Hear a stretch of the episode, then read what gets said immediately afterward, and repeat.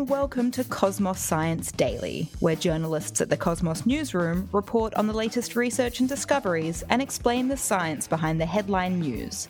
Today's newsroom journalist and science graduate specialising in genetics, immunology, and citizen science, Imma Perfetto, is updating us on gene therapy for sickle cell disease. And I am Dr. Sophie Calabretto, applied mathematician and fluid mechanist, who is grateful for the scientists tackling horrible diseases like this one.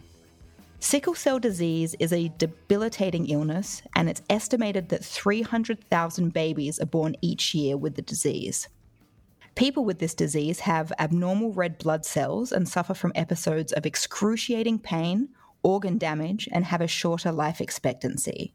Scientists think that it might one day be possible to treat this disease using gene editing, but recent research in the journal Disease Models and Mechanisms reminds us that when studying human genetic diseases, choosing the right animal model makes all the difference.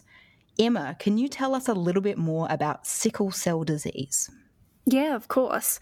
So, sickle cell disease is caused by mutations in the genes that make hemoglobin. So, that's the protein that carries oxygen in red blood cells. Mm-hmm. It's also what makes them red. So, healthy red blood cells are shaped similar to a donut, but instead of a hole in the middle, it's more of an indentation. Yeah. But this isn't the case in sickle cell disease. Right. Actually, is is that where the name of the disease comes from? So they look like sort of an old timey tool that you would murder someone with?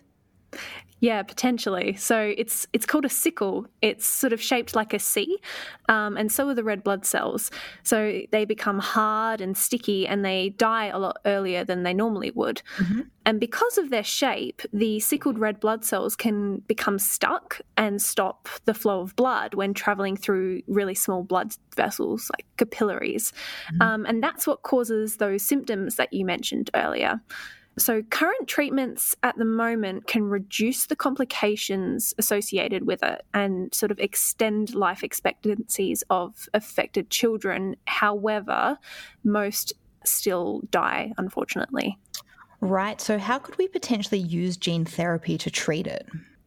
Yeah, so I've mentioned normal hemoglobin and abnormal hemoglobin, which is produced in sickle cell disease, but there's actually a third form of it as well. Okay. So it's called fetal hemoglobin, and it's usually only produced by the body when we're in the womb. And then after that, its production gets turned off.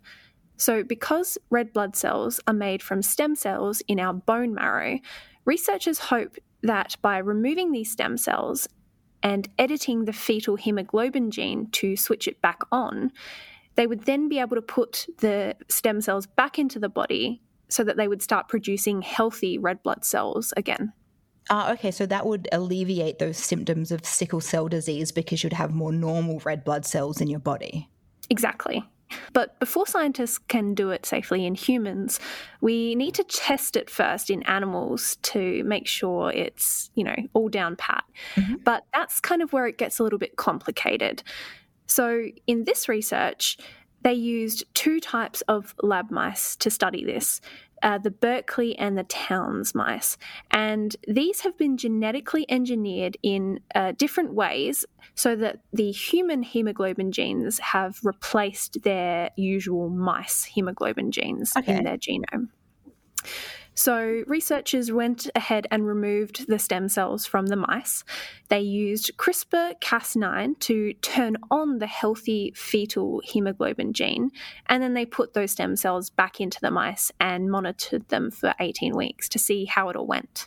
And it sounds very, very complicated, and I'm guessing that it all didn't go to plan.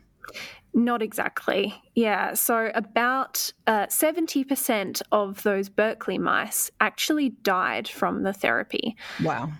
And, you know, production of the fetal hemoglobin that they were going for was only activated in about 3.1% of the stem cells that they mm-hmm. tried this on. And on the other hand, the Townes mice, while their survival wasn't affected at all, the levels of fetal hemoglobin that they produced when they were back in, in the mice were about seven to 10 times lower than when this approach is used in human cells grown in the lab. Right. And that's just not high enough to reduce the sort of the clinical signs of sickle cell disease. Okay, so do they know why this didn't work in the way that they were hoping for it to work? Yes, so they definitely wanted to figure out what was causing all of these mice to die and for it to just not work how they saw it working in, in mm-hmm. human cells in the lab.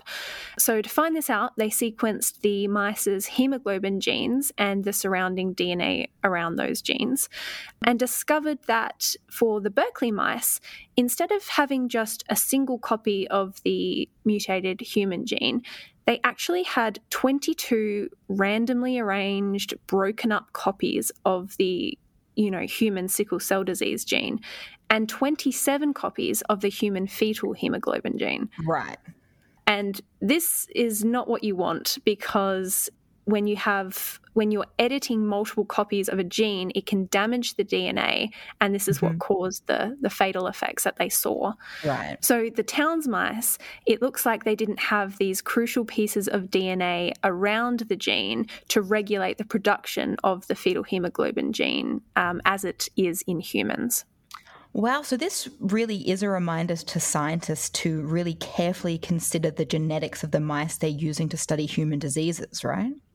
Exactly. So it's definitely going to help scientists in the future, especially when they're deciding which of these mice to use as an animal model of sickle cell disease in humans when they're, you know, researching specific um, sickle cell or hemoglobin research questions. For sure. Thanks so much, Emma, and thank you to everyone for listening. Be sure to keep an ear out for our next instalment of Cosmos Science Daily. This podcast was brought to you by Cosmos, a publication of the Royal Institution of Australia.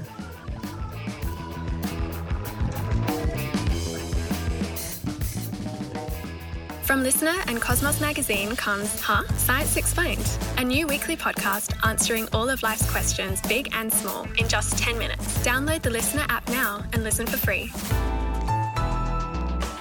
LiSTNR.